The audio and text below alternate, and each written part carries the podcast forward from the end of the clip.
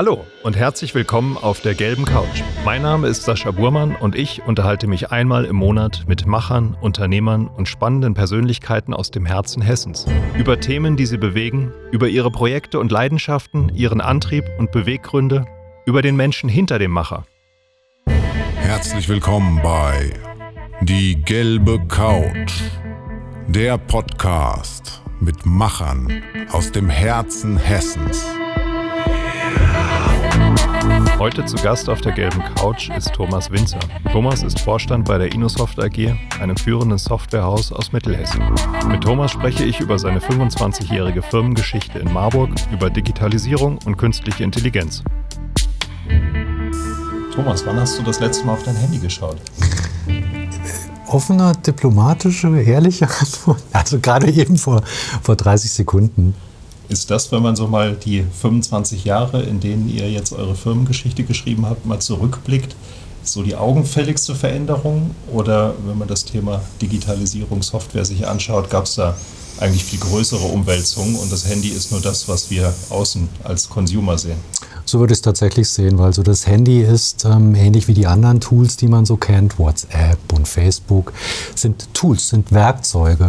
Und wenn man äh, betrachtet, so wie wir in den letzten 25 Jahren gearbeitet haben, sind wir als IT-Unternehmen schon immer in der Digitalisierung unterwegs. Wir haben schon immer geholfen, Prozesse irgendwo in einen digitalen Ablauf zu bringen. Und ähm, für uns ist jetzt um, nicht unbedingt das Smartphone ein Indikator dafür, dass die Digitalisierung weiter vorangeschritten ist. 25 Jahre, ähm, ihr habt 93 gegründet. Ähm, was hat sich denn am meisten verändert tatsächlich? Mm, die Geschwindigkeit als allererstes. Also wenn ich so an die ersten Jahre denke, dann hatte man, wenn man sich auf eine Technologie konzentriert hat, konnte man sich, ich will jetzt nicht sagen ausruhen, aber man hatte so zwei, drei Jahre einigermaßen Ruhe. Man konnte eben mit diesen Technologien dann umgehen. Aber wenn ich gerade so die letzten fünf, vier, fünf Jahre betrachte. Und wenn ich betrachte die Vielzahl, die es an neuen Technologien, an neuen Möglichkeiten, an auch prinzipiell der Frage, für welche Plattform ich Software bereitstelle, betrachte, dann hat sich da einerseits von der, von der Vielfältigkeit, aber auch von der Geschwindigkeit, wie sich diese Tools und wie sich diese Werkzeuge weiterentwickeln, immens viel verändert. Und das, das macht es für uns natürlich oder für, für so ein IT-Unternehmen wie wir schon sehr schwierig, da die Balance zwischen muss ich auf dieses Pferd setzen oder lasse ich das jetzt mal vorbeilaufen? Ähm, neben der Frage eben, diese Technologien ordentlich zu begreifen, um sie dann auch äh, adäquat verwenden zu können. Ihr seid auch ähm, viel für mittelständische Unternehmen aktiv. Mhm. Habt ihr bei den, bei der, auf der Kundenseite auch viele Veränderungen wahrgenommen? Jetzt im Sinne, wie, wie Kunden mit dieser Digital oder mit der Frage der Digitalisierung umgehen? Mit Digitalisierung, mit Kommunikation mit diesen Unternehmen, aber auch in diesen Unternehmen? Eigentlich eine etwas vergleichbare Situation wie, wie wir, dass, dass sich schon die Unternehmen auch immer die Frage stellen müssen, wie gehe ich selbst mit diesen Anforderungen, die der Markt oder die Kunden an mich stellen, um?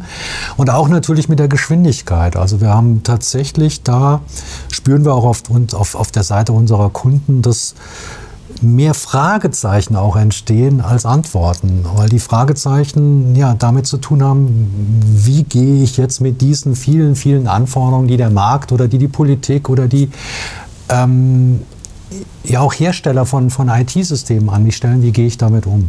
Führt das bei denen auch dazu, dass dann Entscheidungen nicht getroffen werden, Definitiv. weil es einfach zu unübersichtlich geworden Definitiv. ist? Definitiv. Weil wenn man sich ein großes Unternehmen vorstellt, mit, mit sagen wir mal, mit 100.000 Mitarbeitern, gibt es natürlich Hierarchien, gibt es Strukturen, gibt es Abläufe, die auch beachtet werden müssen einerseits, die aber auch ihren Zweck haben sicher zu sein gegen Datenangriffen, gegen Datendiebstahl, gegen Sabotage und so weiter ähm, ähm, sich abzusichern.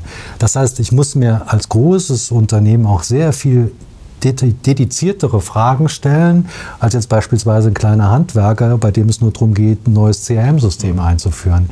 Und da ähm, ist es schon recht anspruchsvoll, mit diesen ganzen Fragestellungen umzugehen. Ihr habt gegründet im letzten Jahrtausend, kann man ja jetzt ja. sagen. Ähm, wie war das damals? Was war die Motivation? Vor 25 Jahren ein Softwareunternehmen zu gründen und warum eigentlich in Marburg? ähm, sehr, sehr gute Frage. Hm, wenn man so 25 Jahre zurückdenkt, entstanden damals die ersten PCs. Da war ja noch mittlere Datentechnik, wie man sagte. Großrechner waren da noch. Ähm, äh, das Mittel der Wahl und PCs kamen halt heraus und die waren mehr oder weniger als Personalcomputer, Homecomputer, Hobby, Spielgetrieben und niemand hat irgendwo geglaubt, dass, das, dass diese, diese, diese Geräte mal in die Unternehmen kommen. Das heißt, es war so eine Art Aufbruch, da.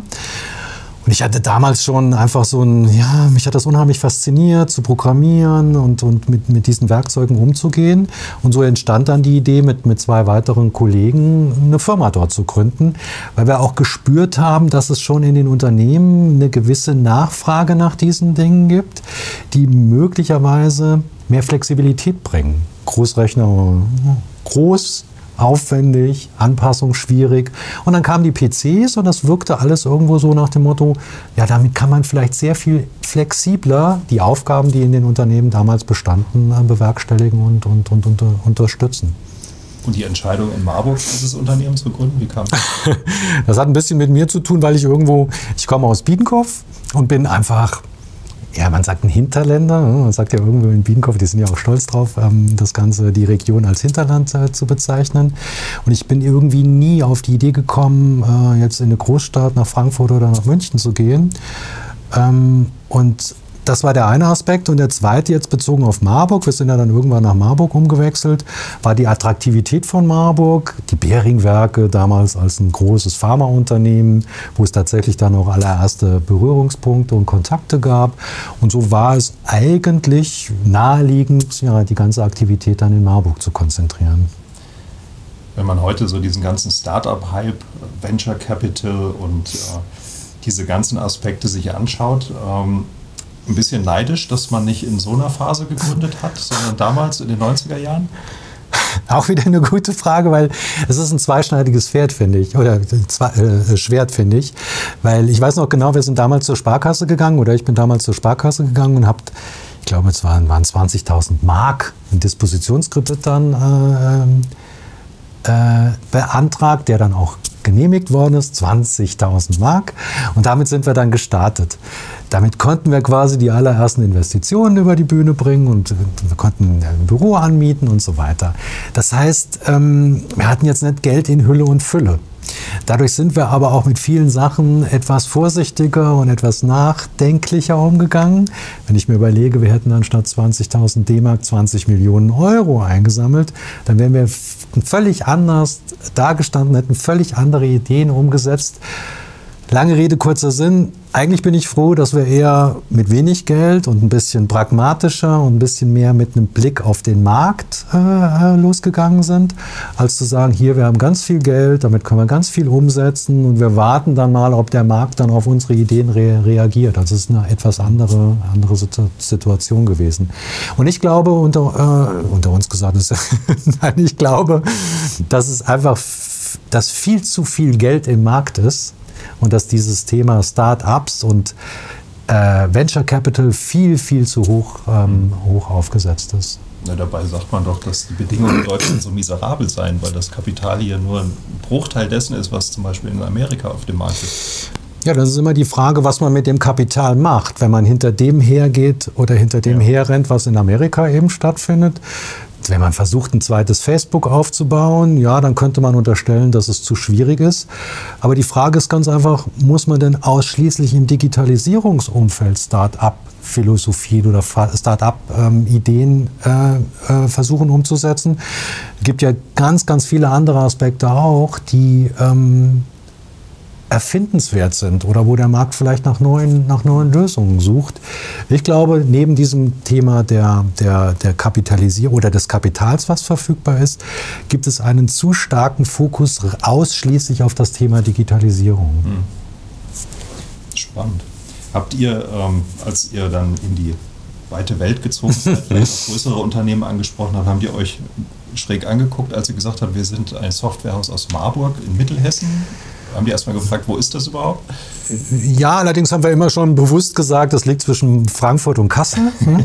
dann, also das, das, hat dann irgendwo schon immer gut gepasst. Hätten wir gesagt, wir kommen aus Biedenkopf, dann wäre es mutmaßlich schwieriger okay. gewesen. Ähm, wir sehen ja gerade nochmal auf das Thema Start-up zu sprechen zu kommen. Wir haben in Berlin, in den Großstädten große Hubs, die die jungen Menschen dahin ziehen. Mhm. Ähm, kriegen wir die jungen Menschen vielleicht hier in der Region gebunden, dass sie nicht alle wegwandern? Eigentlich ist es erstmal so eine Frage, wenn ich in Berlin quasi studiere oder in Berlin in so einem Hub arbeite, was sollte mich nach Marburg ziehen? Warum sollte ich jetzt nach Marburg kommen? Die Frage kann ich nicht beantworten. Interessanter ist es eher umgekehrt zu denken, die Menschen, die hier sind, die jungen Menschen, die hier leben, die hier ihre Ausbildung, ihre Schule absolvieren, wie halte ich die hier? Und da glaube ich, ähm, müsste man weniger auf diesem Thema Hub und Start-up äh, abheben, sondern auf dem Thema Lebensqualität, auf dem Thema ähm, Regionalität oder auf dem Thema, ähm, was man in Marburg ja vielleicht fernab von Berlin und München eben tun kann. Also quasi eher die, die, die Vorteile dieser Region und jetzt nicht unbedingt, wir haben auch Start-up-Hubs, sondern was die Lebensqualität hier in Marburg ausmacht, da eher drauf abheben. Ist das auch ein Argument, um Fachkräfte zu euch zu bekommen? Weil der Fachkräftemangel macht bei euch bestimmt nicht halt, oder? Korrekt. Ähm, gleichwohl ist es, wir haben ja zum Glück die THM in Gießen, also die Fachhochschule, die ehemalige Fachhochschule, wir haben die Universität hier in Marburg. Und das sind schon zwei attraktive ähm, Anziehungs- oder ähm, wie sagt man, ähm, ja, sind zwei, Attrakt, zwei Attraktivitäten für Marburg oder für die Region. Und wenn man sieht, was jedes Jahr an neuen Studenten eben nach Marburg kommen, dann ist es viel, viel wichtiger für uns oder sehr wichtig für uns, innerhalb der Universität und innerhalb der Studentenschaft da so ein bisschen Marketing zu machen, mhm. Aufmerksamkeit zu erregen. Und da gibt es ähm, gerade auch so vom Landkreis und auch von der Universität inzwischen sehr interessante Initiativen. Karriere in der Region nennt sich das beispielsweise um den Studenten und den Studentinnen aufzuzeigen, es gibt hier durchaus attraktive Arbeitgeber. Ich muss also, wenn ich fertig bin, jetzt nicht den Standort oder Marburg, was ich vielleicht lieb und, und schätzen gelernt habe, muss ich jetzt nicht aufgeben und nach München oder nach Berlin ziehen, sondern ich bleibe hier, weil es eben hier attraktive Arbeitgeber gibt. Und es gibt jede Menge hm. von äh, attraktive. Die gibt es tatsächlich, aber die berichten ja alle, dass sie das Problem haben, bekannt zu werden bei den Studenten. Wie macht ihr das genau? Also ihr habt das Programm angesprochen, aber nutzt ihr andere Kanäle zusätzlich? Also wir versuchen schon so zu klappern, also auf den sozialen äh, Medien ähm, aktiv zu sein. Wir versuchen alles, was an, an äh, Rekrutierungsmessen, an Ausbildungsmessen, was da stattfindet, damit zu wirken. Wir versuchen innerhalb der Universität und der Fachhochschule oder der THM dort mit ähm, Vorträgen, mit, mit ähm, mit Input auf uns, uns aufmerksam zu machen. Ähm, ja, tatsächlich Marketing in Richtung der, der Universitäten und der Fachhochschulen, um ja, wahrgenommen zu werden. Und das ist sicher also es ist anstrengend, kostet auch Zeit und Energie. Mm, aber ist im Grunde der einzige Weg, wie man, wie man sozusagen aus unserer Sicht aktuell damit umgehen kann. Das hat sich sicherlich auch geändert, rückblickend die letzten 25 Jahre das, das tatsächliche Arbeiten im Büro und der Umgang mit den Menschen, die jetzt aktuell aus der Uni kommen im Vergleich zu vor 25 Jahren. Was tut ihr in der Firma, um attraktiv für diese Menschen zu sein? Mhm. Wie so eine, gestaltet sich der Arbeitsablauf? Mhm. Also wir versuchen zum einen ähm, dieses Thema Freizeit, Beruf, Familie gut abzudecken. Zum Glück ist die Fluktuationsrate bei uns relativ gering. Das heißt, sehr, sehr viele Kollegen und Kolleginnen, die bei uns sind, sind seit langen Jahren bei uns. Das heißt, sie sind auch mit der Firma älter geworden. Die haben dann irgendwann angefangen, ein Haus zu bauen, eine Familie zu gründen. Daraus entstanden dann völlig neue Anforderungen und wir haben versucht, diese Anforderungen eben bestmöglich ähm, zu bedienen durch einen ja, Beruf und Familie. Wir sind da auditiert. Das heißt, wir versuchen, den Teil der Familie und den Teil der, der Arbeit möglichst ausgeglichen in der Balance zu halten. Daneben haben wir natürlich die Projektarbeit, die auch irgendwo erledigt werden muss. Aber die Projektarbeit ist jetzt keine Arbeit, wo wir sagen, 40 Stunden seid ihr beim Kunden pro Woche, sondern wir sagen maximal vier Tage verbringen die Kollegen bei Kunden und in der übrigen Zeit gibt es freie Minuten, die ich mir selber auch ähm, zurechtlegen kann als Mitarbeiter, um mich mit Themen zu beschäftigen, um mich fortzubilden, um ja den Spaß an der Arbeit irgendwo nicht zu verlieren und ja insgesamt nicht nur durch Projektarbeit mehr oder weniger erschlagen zu werden. Das ist bei euch im Büro, glaube ich, unter dem Stichwort Spielwiese auch äh, ja. Was genau verbirgt sich dahinter? Also die Spielwiese ist nochmal ein ganz besonderes Format, wo wir sagen, alle sechs Wochen ähm, dürfen die Kollegen einen halben Tag investieren und sich mit Themen beschäftigen, die sie interessieren, die völlig außerhalb der Projektarbeit sind. Und das sind Themen, die oftmals durch Kollegen selbst auch eingebracht werden. Das sind Themen, die durch unsere Abteilungsleiter auf so einer Art schwarzen Brett digital im schwarzen Brett ähm, zur Verfügung stehen, sodass die Kollegen sich das aussuchen können. Und das Interessante dabei ist, finde ich, oder glauben wir, dass das Ergebnis völlig irrelevant ist. Also es kann durchaus sein, dass man sich mit bestimmten Aufgabenstellungen beschäftigt und es kommt nichts dabei heraus oder man stellt fest, es war vertane Zeit. Das spielt aber keine Rolle. Es soll damit gespielt werden mit diesen Themen. Ja um idealerweise was zu lernen. Und wenn es nur das Lernen ist, wie gehe ich sozusagen mit einer bestimmten Thematik um, um daraus natürlich dann für Projektarbeit, für sonstige Aufgabenstellung gerüstet zu sein. Ihr habt euer Bürogebäude oder euren Firmensitz Anfang der Nullerjahre neu gebaut. Mhm. Ähm, habt ihr das damals auch schon berücksichtigt, dass sich Arbeitsweisen auch verändern? Also nicht mehr nur jeder in seinem Büro, sondern auch Richtung Coworking Spaces. Mhm. Man sieht auch, wenn man äh, in Kappel bei euch vorbeifährt, einen Beachvolleyballplatz genau. Aus. So, das waren Aspekte, die ihr damals schon aufgenommen ja, habt? Ja, also das Beachvolleyballfeld gibt es seit, seit, seit 2000, seitdem wir gebaut haben. Wir haben immer mit diesen Dingen experimentiert. Wir haben auch diese relativ großen Büros, Coworking Spaces schon relativ früh gehabt.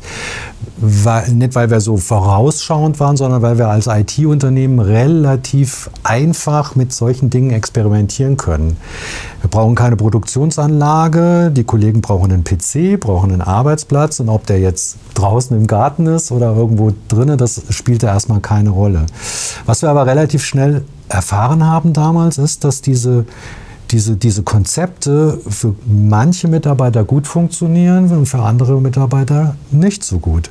Sodass ich sagen würde, so wie wir es momentan haben, wir haben einzelne Büros, wir haben größere Büros, wo mehrere Arbeit, wo mehrere Kollegen sich in Arbeitsgruppen zusammenfinden können. Das ist ideal, das ist eine gute Konstellation, weil sich die Kollegen dann eben auch die Räume suchen können, wo sie arbeiten und wo es von der Projektaufgabenstellung her am besten passt. Bei uns passiert viel in Richtung Kreativität, im Sinne von fokussieren und, und konzentriert zu arbeiten. Und da ist es für, hm, ich will nicht sagen für, für, für alle, aber für 50 Prozent bis 60 Prozent der Kollegen ganz wichtig, auch mal in Ruhe arbeiten zu mhm. können. Das heißt, ihr würdet heute wieder so bauen? Ja, definitiv. Wir würden also auf keinen Fall ähm, jetzt sozusagen alles mit Coworking Spaces ausrichten. Äh, Man sieht es auch, also wenn du einfach mal bei uns vorbeikommst, es gibt einige Kollegen auch in den größeren Büros, die haben dann Kopfhörer auf. Mhm. Und ähm, die spielen dann darüber ihre Musik ab, aber das hat natürlich auch etwas damit zu tun, sich fokussiert auf die Aufgabe konzentrieren zu können und eben nicht das Ganze die, die, den, den, den, den Geräuschlevel durch Gespräche und andere Diskussionen dann ja. eben so unmittelbar mitzubekommen. Die CeBIT wird eingestellt. Mhm. Das ist sicherlich auch ähm, etwas, was ihr von Anfang an begleitet habt. Ja. Als Aussteller auch mal. Ja, oder? ja, ja, ja. ja, Ähm, wie ist das zu bewerten? Also einerseits kann man ja sagen, das ist konsequent, Digitalisierung als Querschnittsthema inzwischen wahrscheinlich auf allen Messen anzutreffen. Ist das nur konsequent zu sagen, man stampft das jetzt ein oder betrachtet man das auch ein bisschen wehmütig? Absolut wehmütig. Ich weiß noch, bevor der Gründung der Firma, meine erste Cebit in Hannover, da war ich stolz wie ein Spanier mit einem Aktenkoffer, der leer war, unter uns gesagt, aber ich hatte halt einen Aktenkoffer dabei für die ganzen Prospekte. Und das war ähm, so schön, diese Cebit dann eben damals zu erleben weil sie so einen Ausdruck, so eine Aufbruchstimmung, so einen Ausdruck von was Neuem hatte und es war einfach unheimlich spannend. Als wir dann die Firma gegründet haben, sind wir auch lange Jahre als Microsoft-Partner, Microsoft hatte damals so, so eine Art Partnerstandkonzept, sind wir lange Jahre, ich glaube zehn Jahre hintereinander auf der CeBIT als Aussteller gewesen. Und damals fing schon der Abstieg an.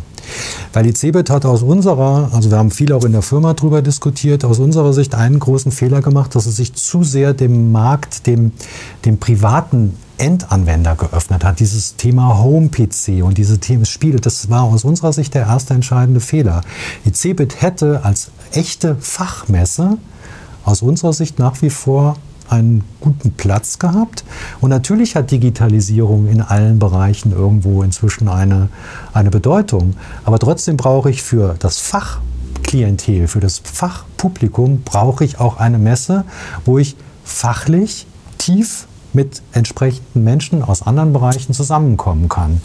Und deshalb wehmütig eine kleinere Messe, mit weniger Hype-Ansatz, mit weniger Riesenrädern, sondern mit mehr guten fachlichen Gesprächen, hätte aus unserer Sicht nach wie vor ihre, ihre, ihren Bestand gehabt. Besucht ihr ähm, jetzt alternative Messen? Ist, es gibt ja auch regionale Messen. Mhm. Nutzt ihr das für euch? Wie ist da der Trend? Ja, also wir sind, ähm, will nicht sagen, wir haben so ein paar so, so Trend-Scouts, die einfach schauen, was ist jetzt quasi en vogue äh, in, in unserem Bereich. Da gibt es tatsächlich ähm, Herstellermessen, da gibt es Konferenzen, die so ein bisschen oben drüber schweben. Also ich war dieses Jahr beispielsweise auf der South by Southwest in Austin und das war so eine richtige, ähm, wir reden alle mal über Digitalisierung, haben aber eigentlich überhaupt keine Ahnung, was das technisch unten drunter bedeutet. Das war für mich so als ITler war das eine Katastrophe, weil alle irgendwie so in Richtung, was da alles kommt und Science Fiction und äh, das war jetzt sozusagen so eine Messe, wo ich sage, da brauchen wir jetzt nicht unbedingt noch ja. mal hinfahren. Aber es gibt eben kleinere Konferenzen, auch hier im heimischen Raum, die, die, ja, wo sich wieder Fachpublikum trifft zu bestimmten fachlichen Themen, die für uns dann wiederum recht wertvoll sind. Wir haben uns auch schon mal über das neue Buch von Herrn Prechter so ein bisschen unterhalten. ähm, es scheint ja so zwei Lager zu geben, was durch Digitalisierung, aber auch jetzt durch das Trendthema künstliche Intelligenz gibt. Nämlich die einen, die sagen, man muss sich gar nicht so große Sorgen machen, was die Jobs angeht.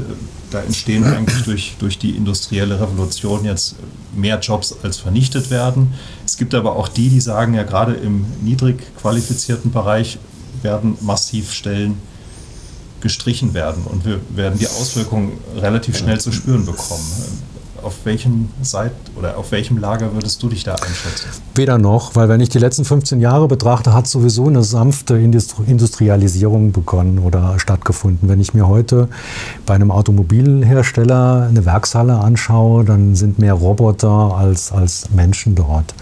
Nichtsdestotrotz gibt es immer noch Tätigkeitsfelder, wo diese Menschen, die dann eben durch Roboter ersetzt worden sind, weiter ihr Tätigkeit, Tätigkeitsfeld finden. Und ich glaube, dass dieses ja, die, die Diskussion über künstliche Intelligenz hat schon was so ein bisschen von, von Science Fiction, weil alles, was irgendwo sich in einem menschlichen Kopf als ähm, potenzielles, als potenzielle Gefahr darstellen lässt, das wird so ein bisschen auch auf künstliche Intelligenz projiziert. Und ähm, schlussendlich glaube ich, dass die, dieser radikale Jobverlust, den, den einige dieser Vordenker ähm, so prognostizieren, dass der in den nächsten zehn Jahren definitiv so nicht eintreten wird. Es wird eher sanft weitergehen und es wird sicher auch Helfersysteme geben, nennen wir sie mal so, die monotone Arbeit Menschen abnehmen und Menschen dort überflüssig machen, was aber jetzt nicht so schlimm ist. Wenn es monotone Tätigkeiten sind, ähm, ist es ja schön, wenn dort dann ein entsprechender Roboter eingesetzt wird. Aber ob jetzt ein ein autonomes System oder ein KI-getriebenes System einen Vermögensberater ersetzen kann, das möchte ich mal arg in Frage stellen, weil die ja. das, was KI leisten kann, heute so niedrigschwellig ist, dass wir, das in, dass wir aus unserer Sicht das in den nächsten 20 Jahren nicht erleben werden. Also ich habe mich ja neulich dabei ertappt, wie ich mit meinem Staubsauger geredet mhm. habe. Also das ist ja so ein bisschen der Ausdruck, dass man vielleicht in die Maschine so ein bisschen Personalität reingibt mhm. und sich damit vielleicht auch ein Stück weit identifiziert. Mhm. Du sprichst es schon an, also die nächsten 10, 20 Jahre sind die Erwartungen vielleicht übertrieben, aber es wird gerade eben so ein wahnsinniger Hype gemacht. Mhm. Ähm, was kann man sich denn als Laie überhaupt unter dem Stichwort KI vorstellen? Also wo sind wir gerade und was ist wirklich realistisch, wenn man auch tatsächlich Science Fiction sich mal anschaut? Also ich selbst bin ja ähm, mit Star Trek und, und, Star Wars groß geworden und da gibt es halt diese Maschinen im 24. Jahrhundert, mit denen man sich tatsächlich eins zu eins unterhalten kann. Die wissen auf alles eine Antwort und können relativ autonom Prozesse steuern. Wie weit sind wir da eigentlich? Also gerade so das Alexa, die Alexa-Frage ist schon sehr interessant, weil natürlich glaubt man, dass Alexa mich in irgendeiner Form versteht. Aber das, was Alexa macht, ist, das zu analysieren, was ich gefragt habe und in einer Datenbank nach ähnlichen Mustern zu schauen und darauf dann zu antworten. Was Alexa zum Beispiel nicht kann, ist das, was wir gerade tun, uns zu unterhalten und irgendwann in dem Gespräch auf einen Punkt zurückkommen, den wir zu Beginn schon mal hatten oder das Gespräch und das, worüber wir gerade reden, das in einen Kontext zu bringen. Der Kontext, also das, was ich jetzt gerade meine oder das, was ich verklausuliert darstelle, da hat Alexa extrem große Probleme mit, das zu verstehen, weil sie nichts versteht. Sie vergleicht Inhalte, sie vergleicht Gesagtes mit dem, was sie in ihrer Datenbank sozusagen hinterlegt hat. Aber etwas in Richtung Verstehen, so wie wir es meinen, das ist Alexa und KI-Systemen im Sinne von Verstehen sowas von fremd, weil man sich das so vorstellen muss, dass man eine große, große Menge an Daten hat und ganz viel Rechenleistung. Und wenn ich jetzt eine Frage stelle, wie viele Autos gibt es in Marburg? Nur mal als Beispiel. Dann kann ich in dieser Datenbank nachschauen, zum einen, was ich an, an, an Ergebnissen dazu habe. Ich kann aber auch nachschauen, wie andere schon mal auf diese Frage geantwortet haben. Und dann kann ich durch Algorithmen und durch, durch Programmstrukturen in die Nähe einer Antwort kommen. Dann kann ich als Alexa diese Antwort sprechen, also herausgeben, und dann kann ich sozusagen prüfen, wie reagiert jetzt der Mensch auf der anderen Seite. Und je nachdem, wie er reagiert, füllt das quasi wieder meine Datenbank und daraus kann ich dann zukünftig wieder antworten. Das sind alles Rechenoperationen, die aber nichts mit Verstehen oder mit Kreativität etc. zu tun haben. Also Auto ist ein gutes Stichwort. Klaus Fröhlich, Entwicklungsvorstand bei BMW, prophezeit, dass 2021 das mehr oder weniger intelligente Fahrzeug mit KI auf den Markt kommt. Ähm, ist das wirklich ein Szenario, dass, dass wir uns in ein Auto fremdgesteuert setzen und das uns dann von A nach B fährt, ohne dass wir eingreifen müssen? Oder wird da genauso ein großer Hype drum gemacht wie bei den Finanzberatern? Einerseits glaube ich, dass genauso ein großer Hype drum gemacht wird und andererseits ist die Frage, was ist intelligent? Intelligent im Sinne von menschlicher Intelligenz unterstellt, dass das Fahrzeug selbstständig auf neue Situationen reagieren kann. Und das mit einer eigenen, mit einem eigenen Entscheidungsbaum. Das Auto kann das, aber nur auf der Basis dessen, was die Ingenieure programmiert haben, auf Basis der Daten, auf Basis der, der Sensorik, kann das System durch eine entsprechende Rechenleistung auf Situationen reagieren. Das hat aber wiederum nach meiner Definition nichts mit Intelligenz zu tun. Das sind gute Rechenalgorithmen. Das sind, ist auch ein relativ überschaubares System, selbst wenn es sehr kompliziert ist. Also auf einer Straße zu fahren beispielsweise ist sehr viel komplizierter als auf einer Schiene. Also autonome Schienenfahrzeuge werden sehr viel einfacher in der Programmierung und in der Algorithmik als auf der Straße. Weil wenn ich beispielsweise als jemand, der kein autonomes Fahrzeug fährt, mit meinem Autochen das autonome System störe und mal mit 20, mal mit 30 und mal rechts und links überhole, egal ob das jetzt verkehrstechnisch ähm, erlaubt ist, dann störe ich das System. Und dann muss das System in irgendeiner Form darauf reagieren. Und es ist eben immer die Frage, wie gut es dann reagieren kann, in Abhängigkeit von der Situation, die programmiert ist und der Algorithmik. Und Intelligenz hat damit nichts zu tun, wenn ich das so sagen darf. Und natürlich hat der Herr Fröhlich ganz andere Ziele. Er möchte, dass seine Marke entsprechend gut platziert ist und irgendwann dann auch seine Autos verkauft werden. Aber ich möchte, ich wette ja immer gerne einen Kasten Bier. Also ich möchte wetten, dass wir 2021, war das glaube ich, keine autonomen Systeme auf der Straße haben. Dann komme ich kurz zu ein paar Entscheidungsfragen. Mhm einfach bitte sich für eine Sache entscheiden, mhm. die wir hier uns überlegt haben. Apple oder Microsoft? Oh, schwierig. Microsoft. Netflix oder Amazon? Netflix. Twitter oder Facebook? Twitter. Tesla oder BMW? Oh. BMW. Bei der ganzen Auflistung fällt was auf, oder? Ja, so ein amerikanisches Unternehmen und quasi ein, ein, ein, ein. Genau, es ist also relativ viel, was in Amerika stattfindet, was mit disruptiven Ansätzen auch Einfluss auf unseren Alltag hat. Die Automobilindustrie tatsächlich, BMW, wir hatten es gerade schon angesprochen, Herr Fröhlich will Tesla was entgegensetzen. Ist das noch so der einzige Markt, der den Amerikanern was entgegensetzen kann? Na, die Frage ist tatsächlich, ob er etwas entgegensetzt. Weil wenn ich mir die Automobilindustrie in Deutschland angucke, wie sie die letzten zehn Jahre mehr oder weniger bestimmte Trends verschlafen hat, dann äh, muss man jetzt nicht unbedingt sagen, Tesla macht etwas besonders gut, sondern die deutsche Automobilindustrie macht etwas besonders schlecht.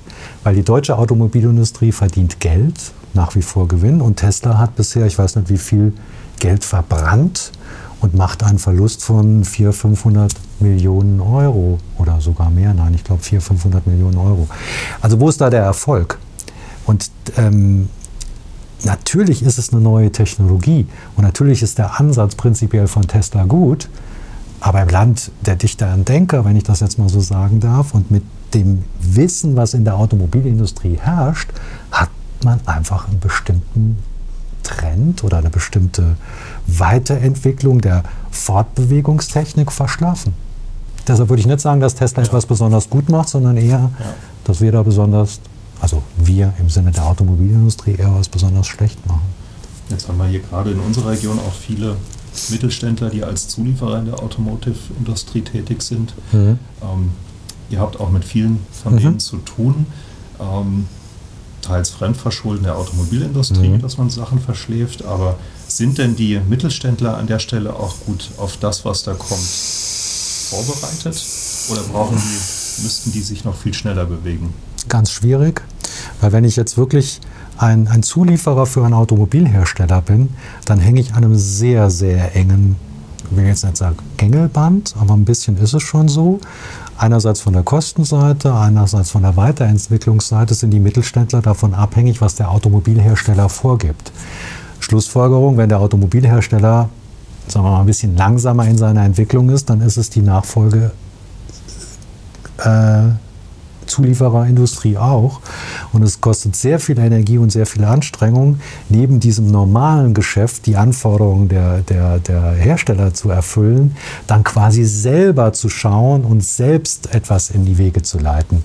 Da hat es eine Bosch oder ZF Friedrichshafen, die haben es da viel einfacher als jetzt die Mittelständler hier im heimischen Raum, die Modellbau machen oder die Kunststoffzulieferer sind. Das ist sehr schwierig. Und welche Chancen andererseits liegen da? Was kann man denen empfehlen? Absolut schwierig. Also die, sagen wir mal so, ähm, mental zumindest offen zu sein, sich mit neuen Technologien zumindest mal beschäftigen. Und neue Technologien meint jetzt nicht WhatsApp, Facebook, sondern sich durchaus mal mit Internet of Things zu beschäftigen, dass ich zumindest ein Gespür dafür habe, was da für Potenziale drin stecken, um gerüstet zu sein dafür, dass es vom Markt irgendwann abgefordert wird. Weil dass so ein Mittelständler den Markt aus seiner Sicht bewegen oder, oder verändern kann, ist eher genauso wenig wie wir das können, ist eher unwahrscheinlich. Aber man muss gerüstet sein, dass man zumindest ähm, ja, mit diesen Begrifflichkeiten, mit den Technologien und vielleicht auch mit dem internen Apparat ähm, sich darauf vorbereitet. Anderes Thema, mit dem ihr euch stark beschäftigt, ist Augmented Reality. Mhm. Ähm, das kennen wir alle, wenn wir im Smartphone habe ich jetzt so eine Funktion, wo ich äh, Messungen mhm. vornehmen kann. Das ist so, es funktioniert nicht wirklich gut, aber es, es fängt schon an. Mhm. Ähm, ihr seid da schon ein bisschen länger dran. Ähm, was gibt es da für konkrete Anwendungen, die wirklich einen Mehrwert bringen und die auch der Industrie ähm, Chancen eröffnen? Das ist äh, eigentlich, das ist der, die Kernbotschaft Mehrwert. So würde ich es bei KI sehen, so würde ich es bei Internet of Things sehen und auch bei Augmented Reality sehen. Es muss einen Mehrwert bringen und es muss irgendwo einen Nutzen bringen, damit überhaupt jemand darüber nachdenkt, es einzusetzen. Und Augmented Reality hat einfach eine wunderbare gibt eine wunderbare Möglichkeit, die Daten, die ich vielleicht in einem zentralen System, in einer zentralen Datenbank liegen habe, in meine in, meine, in meinen Blick hinein zu augmentieren, in dem Moment, wo ich bestimmte Dinge tue. Ich arbeite an einer Maschine, ich brauche die Stückliste eines bestimmten Ersatzteils, ich brauche einen Bauplan. So etwas in mein Sichtfeld hinein zu augmentieren, ist ein großer Nutzen alles kann ein Stück weit effizienter stattfinden und es entsteht sofort ein Mehrwert daraus. Und das ist aus unserer Sicht so das Interessante an dieser Augmented Reality, dass ich ohne, vorausgesetzt meine Datenwelt im Unternehmen ist soweit vorbereitet, aber dass ich ohne große Aufwände diese Technologie verwenden kann und habe einen unmittelbaren Vorteil dadurch. Vielleicht nochmal ähm, Zeit äh, auf den Menschen Thomas Winkler einzugehen. Ähm, als Unternehmer ist man ja oft sehr stark verhaftet mit seinem Unternehmen. Mhm. Bleibt da eigentlich noch Zeit für, für Dinge außerhalb der Firma? Und wenn ja, was, was ist das, um einen Ausgleich zu finden? Mhm. Also einerseits haben wir damals schon gesagt, als wir mit dem Beruf und Familie-Thema angefangen haben, das gilt auch für Führungskräfte. Das heißt, ob ich jetzt oder meine Vorstandskollegen und Kolleginnen davon betroffen sind, ist irrelevant. 40 Stunden sollten idealerweise nicht über, über, überschritten werden. Ähm, das zum einen, also natürlich ist Zeit da und ich muss, ich nehme sie mir auch. Und andererseits, wenn ich abends so auf meinen Schreibtisch gucke und sehe dort nichts, also da ist da steht der PC, aber ich sehe nicht, was ich jetzt geschaffen habe, dann ist das, was ich in der Freizeit eben tue, eher etwas, wo ich was, was Greifbares habe. Und das ist einmal so ein bisschen Landwirtschaft und das andere so die Reiterei, wo ich ähm, ja so vor 15 Jahren angefangen habe, als Späteinsteiger zu reiten, wo ich einfach gemerkt habe, dass ich in dem Moment, wo ich auf dem Pferd sitze, alles vergesse, alles vergessen muss, weil das Tier mich in dem Moment so fordert, dass ich ähm, ja weg aus der IT-Welt bin. Und das ist eigentlich das, das Schöne, weil es ein wunderbarer Ausgleich ist und ich irgendwo natürlich so ein bisschen auch etwas im Ergebnis sehe, weil meine Fähigkeiten als Reiter entwickeln sich möglicherweise weiter, das Pferd reagiert in irgendeiner Form. Also es ist was Greifbares, was ich in die Hand nehmen kann, mehr oder weniger. Pferde sind, glaube ich, auch ein Zeitfresser. Bleibt da noch Zeit, mal ein Buch zu lesen? Und was hättest du für einen Buchtipp für unsere Zuhörer? Hm, ja, der Buchtipp. Das ist, also ich bin kein wirklich guter Buchleser. Ich habe früher viel gelesen, aber ich bin im Moment tatsächlich sehr, sehr viel bei Twitter unterwegs. Ich bin in der Podcast-Ecke unterwegs. Das heißt, ich habe hin und wieder schon dann die Schwierigkeit, mich zu konzentrieren oder zu fokussieren, weil neben der Arbeit und den Freizeitaktivitäten und äh, wenn ich dann nach Hause komme, bin ich manchmal einfach tatsächlich zu müde, um mich dann nur auf ein Buch zu konzentrieren. Und dann sich hinzusetzen und einen Podcast zu hören und ein bisschen bei Twitter rumzusurfen, das ist dann keine Abhängigkeit von, von diesen Tools oder Medien, sondern für mich dann einfach Entspannung. Und da gehört auch Netflix dazu, weil es dort einfach die Möglichkeit gibt, ähm, das Programm, was man gerade braucht, abzurufen. Dann nehmen wir vielleicht den Herrn Precht, haben wir ja schon angesprochen mit seinem neuen Buch. Ist sicherlich zumindest als Ausgangspunkt für eine Diskussion kein verkehrtes Buch. Absolut. Und das hast du ja offensichtlich auch äh, zumindest reingelesen oder ja. auch reingehört. Ja, definitiv. Ja, dann sind wir auch am Ende heute. Ich darf mich ganz herzlich bei dir bedanken. Gerne. Ähm, ich freue mich, ähm, wenn ihr uns zuhört und vor allem freue ich mich, wenn wir demnächst wieder interessante Gäste aus der Region Mittelhessen hier begrüßen dürfen. Vielen Dank.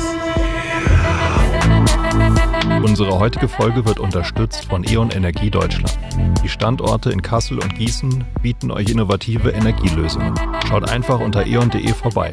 Exklusiv für unsere Zuhörer sponsert E.ON einen kostenlosen Schnellcheck. Damit könnt ihr prüfen lassen, wie rentabel eine Solaranlage auf eurem Dach ist. Einfach eine E-Mail an eon.gelbecouch.de.